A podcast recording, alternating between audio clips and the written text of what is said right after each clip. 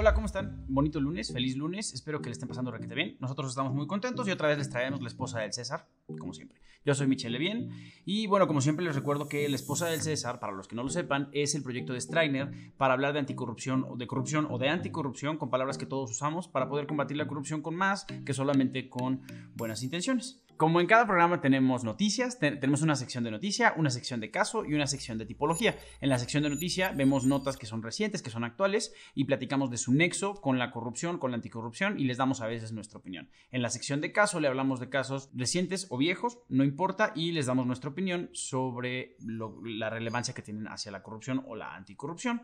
Y en la tipología les enseñamos básicamente cómo corromper, cómo pagar sobornos, etcétera, etcétera, etcétera. Bien, pues vamos a la, noticia. Hoy tenemos dos noticias que pues han sonado mucho, al menos en los medios de México, en algunos medios de Estados Unidos y cuando menos del sur de Estados Unidos. Perfecto, la primera se trata de eh, este hombre que se llama Naasón Joaquín García. Eh, él es el líder de la organización religiosa que se llama La Luz del Mundo, así se llama. Vale, ¿qué es lo que pasa con, con Joaquín García, con este señor? Se le está acusando de 26 delitos. Ok, son 26 acusaciones criminales penales, 26 acusaciones de distintos delitos. ¿Qué significa? Si yo cometo el mismo delito varias veces, pues cada una de esas veces puede ser una acusación. Entonces no necesariamente son 26 delitos, pero ahí no termina la cosa. Si son diferentes delitos. Se le acusa de pederastia, se le acusa de violación, de violación equiparada, que es tener relaciones sexuales con alguien que no puede consentir a tener relaciones sexuales, un menor, una persona que no puede pensar bien. Eh, se le acusa de abuso sexual y se le acusa de asociación delictuosa. Es la forma bonita que tenemos los abogados de decir que dos personas o más se juntan para decidir cometer un delito. Eh, entre las cuestiones que se le da, que se le acusa de por asociación delictuosa, se le acusa de trata de personas, que es, bueno, esclavitud moderna. En este caso se trata de menores de edad, a las que se le, se le acusa de haber privado de la libertad para cometer actos sexuales. Y esto, bueno, en contubernio con otras personas, también de su organización religiosa. A grandes rasgos, eh, para que se den una idea de la gravedad de los delitos, estas personas, tanto él como sus colaboradoras, se les acusa de haber hecho a estas personas menores de edad creer que contravenir los deseos del apóstol, él se el apóstol, es ir en contra del propio Dios. En fin. Eh, se les acusa de asociación delictuosa para cometer abuso sexual, asociación delictuosa para, para generar pornografía infantil, y ya el menor, el último de los, o el más pequeñito de los delitos es extorsión. Básicamente una lista, una lista bastante desagradable de, de actos indebidos. Ok, ¿Por qué es importante esto? ¿Por qué es corrupción? Porque hemos platicado varias veces que la corrupción es el abuso de una posición de privilegio para generar un beneficio indebido. Y eso normalmente pensamos que la corrupción solamente aplica a servidores públicos, a gente que trabaja para el gobierno, pero no es cierto, porque la, cuestión de posición de privilegio pues, puede ser muy amplia. En este caso, la posición de privilegio que él tiene es pues ser el líder de una organización religiosa. Independientemente de la opinión que podamos tener de este tipo de organizaciones, la posición jerárquica de este señor le da poder y genera una relación asimétrica con sus seguidores. Básicamente tiene poder sobre ellos, sobre ellas, y si abusa de esa posición para generar cualquier beneficio indebido, bueno, pues eso es corrupción. En este caso, ¿cuál es el beneficio indebido? Los actos sexuales. Chulada de persona. Bien. Dos cosas que son muy importantes de este asunto. La primera es que él todavía no es culpable, no se le ha juzgado, entonces no podemos decir que es culpable de cometer estos delitos, sino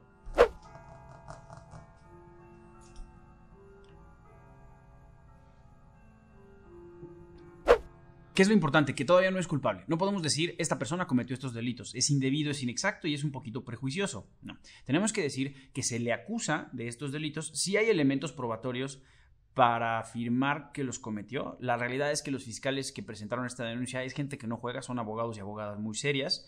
Eh, nosotros no tomamos la, nos tomamos la molestia de leer completamente la denuncia oficial y bueno, las pruebas sí parecen ser muy contundentes. Sin embargo, se le tiene que juzgar hasta que un tribunal no diga esta persona fue hallada culpable del delito de tal o cual cosa, pues es prejuicioso decir que lo cometió. Entonces, si van a hablar del caso, yo les recomiendo que digan que se le está juzgando, que se le está investigando, pero aún no, es, no ha sido declarado culpable.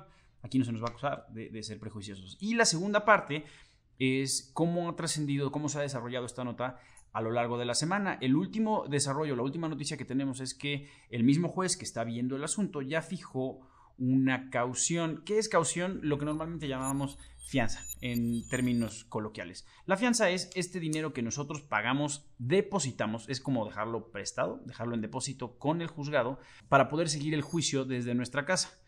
¿De qué depende esto? Bueno, pues de la posibilidad de que el acusado lastime a alguien más, siga cometiendo los delitos o de que se escape de la justicia. La fianza que le fijó el juez a este hombre es de 50 millones de dólares y estos montos generalmente atienden a tres factores, a las posibilidades de pagar de la persona, a la posibilidad de que se escape, a la posibilidad de que lastime a más personas. Entonces este monto también les puede decir mucho acerca de la opinión que el propio juez tiene de los hechos que se están acusando. Buenísimo, vamos a la siguiente noticia. Como les comenté, hoy nos tocan dos. La siguiente noticia tiene que ver con Arturo Medina Mora. ¿Quién es Arturo Medina Mora? Él actualmente es lo que nosotros llamamos en México un ministro de la Suprema Corte. El, más alto tribunal del país tiene 11 miembros y esos miembros se les llama ministros. Son jueces muy especiales, en otros países se les llama, eh, se les llama jueces, algunos magistrados, en otros se les llama justicia. Ese es el cargo, el más alto cargo dentro del Poder Judicial. Lo que trascendió en esta semana es que el presidente de la República, del Ejecutivo, anunció en una de sus conferencias que hay indicios de, hay acusaciones y que se va a iniciar una investigación en contra del ministro Medina Mora por posible lavado de dinero. Ok, vamos a plantearlo pues más o menos en orden. Bueno, primero, el gobierno de Estados Unidos le informa a la Unidad de Inteligencia Financiera de México que hay movimientos sospechosos en las cuentas del ministro. ¿Qué es la Unidad de Inteligencia Financiera? Es esa parte del gobierno, específicamente de la Secretaría de Hacienda y Crédito Público, que es la autoridad de impuestos, eh, que se encarga de luchar contra el lavado de dinero, de investigar los números, de seguirle el rastro al dinero para ver quién puede o no haber cometido delitos de lavado de dinero. ¿Qué es lavar dinero? Tomar dinero que viene de delitos y hacerlo pasar como si fuera dinero limpio. Ok, lo que sucedió es que el gobierno de Estados Unidos informa a la UIF que hay movimientos sospechosos, así se le llama formalmente, actividad sospechosa en las cuentas del ministro. Aparentemente, hay cuentas que están ligadas al ministro en las que se movió mucho, mucho dinero desde el Reino Unido, desde México hacia el Reino Unido, desde México hacia Estados Unidos. El ministro ha negado estas acusaciones y hasta el día de hoy lo único que ha hecho es pronunciarse a través de una carta diciendo que sencillamente es falso y obviamente, bueno, pues se tendrán que hacer las comprobaciones. ¿Qué sigue? Sigue hacer investigaciones. La unidad de inteligencia financiera de México tiene que investigar la información que Estados Unidos le compartió para ver qué tan cierto es y si determina que es cierto o que es muy muy probable que el, ministro haya cometido pues actos indebidos, el delito de lavado de dinero, entonces la unidad de inteligencia financiera tiene que dar parte, tiene que compartir esta información a la fiscalía y la fiscalía tendrá que presentar la demanda penal.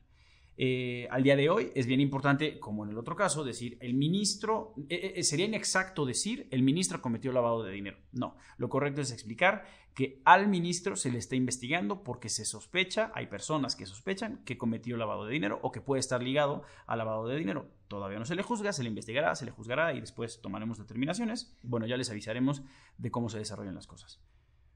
¿Por qué es corrupción? Nuevamente, corrupción es el abuso de posición de privilegio para generar beneficio indebido. En este caso, si llegara a ser cierto, el ministro estaría abusando de su posición como juzgador para generar dinero de fuentes indebidas. Perfectísimo. Bueno, pues ahora vamos a platicar acerca del caso. El caso que nos toca hoy es el caso de OHL y Gerardo Ruiz Esparza. Perfecto. ¿Quién es Gerardo Ruiz Esparza? Bueno, él es ex titular de la Secretaría de Comunicaciones y Transportes Federal. Eh, ¿Qué es, lo que sucede? Que se le vincula a la empresa OHL, que hoy se llama Aleática. Y bueno, esta empresa es una empresa española que se dedica al ramo de la construcción, infraestructura y este tipo de cosas. Es una empresa que cotiza en la bolsa de valores y entonces, bueno, tiene muchos, muchos accionistas. ¿Qué es lo que pasó? Ok, lo que sucedió es que alrededor de 2015, una competidora de OHL aparentemente hizo públicas unas grabaciones en las que se supone que se, graba al propio Gerardo Ruiz Esparza y a otros funcionarios de la empresa OHL hablando y haciendo negociaciones corruptas. ¿Qué tipo de negociaciones? Aparentemente Ruiz Esparza le solicita a OHL hospedaje en, lugares turísticos. Le habla literalmente a uno de los, de los eh, funcionarios de la empresa y le pide descaradamente que le den habitaciones porque quiere tomar vacaciones con su familia. Esto es grave es delito, pero es relativamente menor. Después de esto nos dimos cuenta de que los mismos ejecutivos de OHL, presuntamente, se les identifica por nombre, eh, le ofrecen otro tipo de beneficios indebidos a Ruiz Esparza y a su círculo cercano. ¿Qué tipo de beneficios indebidos? Bueno, pues para que se den una idea, eh, hace poco menos de un mes se presentó una denuncia formal ante la Fiscalía para denunciar al exfuncionario por presuntamente haber pagado 1.4 millones de euros a Gerardo Ruiz Esparza que, a cambio de recibir contratos para autopistas. Y todavía se pone mucho peor. La acusación es que presuntamente esta persona, eh, el ex titular de la, de la SCT, utilizó ese dinero para financiar campañas políticas de, bueno, gobiernos locales. Nuevamente, esto todavía está en la etapa de investigación. Las pruebas la verdad es que no, nos atreveríamos a presentarlo en esposa del César si las pruebas no fueran más que incriminatorias y si no, por no decirlo, por no decir que son contundentes. Al día de hoy, esto es importante decirlo. Esto ya tiene, bueno, varios años desde que se inició, se iniciaron las acusaciones y las investigaciones, más no las denuncias formales. Al día de hoy no se ha ejercido la acción penal y Gerardo Ruiz Esparza, bueno, pues sigue completamente libre, sigue en su casa. No se han iniciado enjuiciamientos en contra de él ni en contra de su círculo cercano. Perfecto. Bueno, pues vamos ahora a la tipología. La tipología de hoy es, de las buenas, es interesante y es un poquito enredada, trae muchas cuestiones legaloides, pero vamos a platicarlo de forma más o menos clara. Es la tipología de penas convencionales.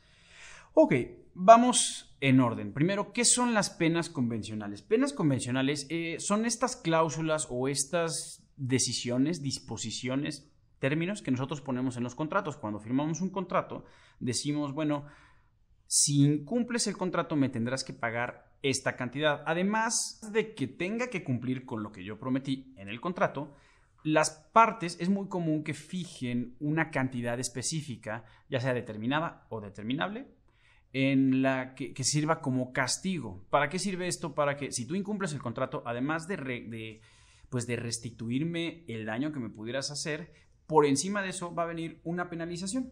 Normalmente le ponemos ya un monto fijo, entonces la, cláusula de pena convencional dirá algo así como a la persona que incumpla eh, se le impondrá la pena convencional de 100 mil pesos. Entonces ya sabemos que si incumplimos, además de tener que pues, cumplir el contrato y seguir un juicio, me van a cobrar 100 mil pesos adicional como castigo. Ok, esto es muy común, se utiliza en contratos eh, mercantiles, civiles, es una cosa muy muy común y es para disuadir a las personas de que incumplan los contratos. Hasta aquí todo bien. Ok, ¿Cómo, funciona la tipología de las penas convencionales? Pues un contratista firma un contrato con el gobierno, puede ser un contrato de construcción, cualquier tipo de contrato, ¿no? Antes de esto, obviamente, pues el contratista y el funcionario público que otorga los contratos ya, está, ya se pusieron de acuerdo. Dentro del contrato se fijan las penas convencionales, que es justamente lo que, lo que explicamos, estos montos que son fijos o calculables y se deben pagar en caso de incumplimiento. Después de esto, el funcionario público corrupto utiliza su poder para lograr que el gobierno incumpla con el contrato. Puede ser, por ejemplo, se me ocurre, me dan un contrato para construir un tren eh, y después el gobierno decide, no, ese contrato no se va a hacer y entonces, bueno, al incumplir el contrato, al contratista se le tiene que pagar un monto. Ahora, esto es interesante, ese contrato puede ser un contrato normal y adecuado o inclusive puede ser intencionalmente un contrato que venga mal, que venga chueco, que sea irregular o que se pueda anular. ¿Para qué? Para hacernos más fácil lo que viene después. ¿Qué viene después? Pues el contrato se cancela. Entonces todos fijimos como que el contrato era de verdad, era real, después lo incumplimos, ay, qué lástima, ya se incumplió el contrato y ahora tenemos que pagar esa pena convencional al contratista. El gobierno paga la pena convencional al contratista, el contratista recibe su pago y le da un porcentaje al servidor público corrupto. A través de este mecanismo que pareciera normal, que está pensado para hacer que las partes cumplan con sus obligaciones, pues la gente corrupta, funcionarios públicos y contratistas, pueden sacar dinero del gobierno. Perfectísimo, pues yo me voy. Esto fue la esposa del César. Muchas gracias por estar con nosotros. Eh, pero no me voy sin decirles, como siempre, que todos los actos de corrupción se tienen que denunciar. Hay que denunciarlos. Sin embargo, por favor tengan mucho cuidado. Si ustedes no están seguros de que lo que están viendo es un acto de corrupción o no están completamente convencidos, no tienen la certeza de que ustedes están físicamente seguros, no hagan nada. Acérquense a alguien que les pueda ayudar. Con mucho gusto nos pueden escribir a info.strainer.mx y les vamos a ayudar en lo que nosotros podamos. Pero ante todo, por favor, con mucho cuidado. Nuevamente, yo soy Michelle Bien y feliz lunes.